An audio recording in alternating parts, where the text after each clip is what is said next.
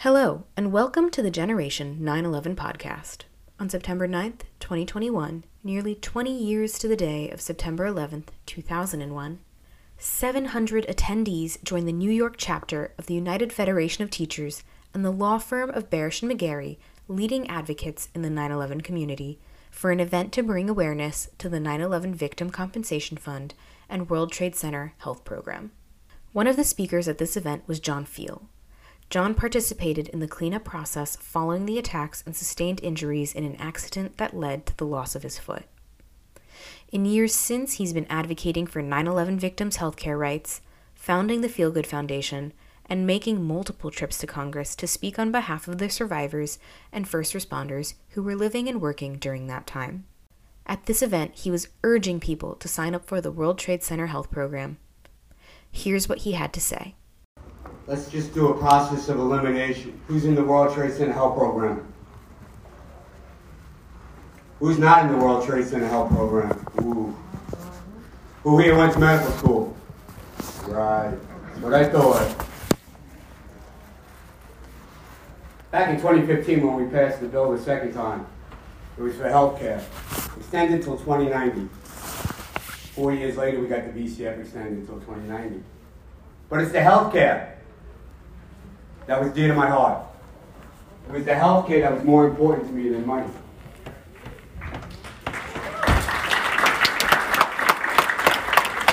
You cannot spend money when you're dead, when you have tubes in and out of you, when you're fighting for your life. Trust me, your kids and your family are spending money. The bill John was talking about was the James Zadroga 9 11 Health and Compensation Act. Signed into law in 2010 by President Obama, the bill created the World Trade Center Health Program and reopened the Victim Compensation Fund. The bill was originally authorized until 2015, but as John said in his speech, it was eventually reauthorized and extended to 2090, long enough to survive most of the estimated 500,000 survivors and victims who were working, living, and going to school in lower Manhattan. This is a simple process of getting in a program, a free program, that you're all entitled to if you lived or worked or went to school in Lower Manhattan.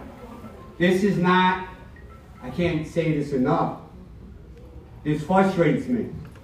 300 trips to DC in 17 years, 2,000 meetings, 187 funerals. This is a program that is free for everyone. You're not taking money away from a 9 11 hero. Richie Alley and the rest of the fire department is still going to get treated. They're still going to be covered. Richie Alley's a retired New York Fire Department chief who works with Barasch and McGarry's 9 11 advocacy group, was also a speaker at this event. He advocates for survivors and first responders to join the Victim Compensation Fund and the World Trade Center Health Program. You deserve what we deserve. That is free health care. That is your prescriptions paid for. Your medications, your surgeries. So you're not sick. But you get in the program and you take a yearly physical. You protect yourself for when you do get sick in the future.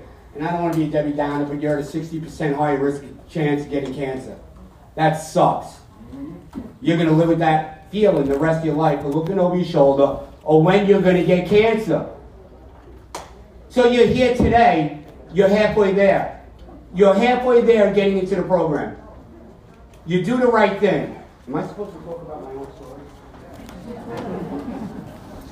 my own story is I got hurt so I can be here today to talk to all of you. Get in the program.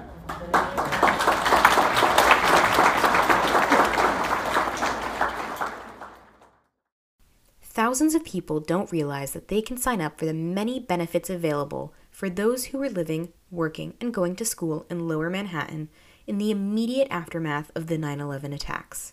After the attacks, the US wanted to make the world believe that this wouldn't stop us. So New York immediately went to work, cleaning and rebuilding, and within a week, New Yorkers were back in their offices and schools downtown.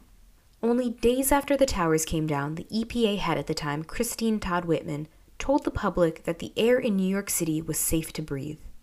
This was a lie. Now, there are hundreds of thousands of people across the state and the country who were living and working in the area at the time and breathing in that toxic air. So remember, if you lived, worked, or went to school in Lower Manhattan, south of Canal Street, any time between September 11th, 2001 and May 30th, 2002, you are eligible for the World Trade Center Health Program and possibly the Victim Compensation Fund.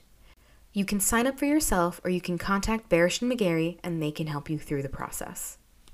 Be sure to follow the podcast at Gen911pod on Twitter to stay updated on any future episodes.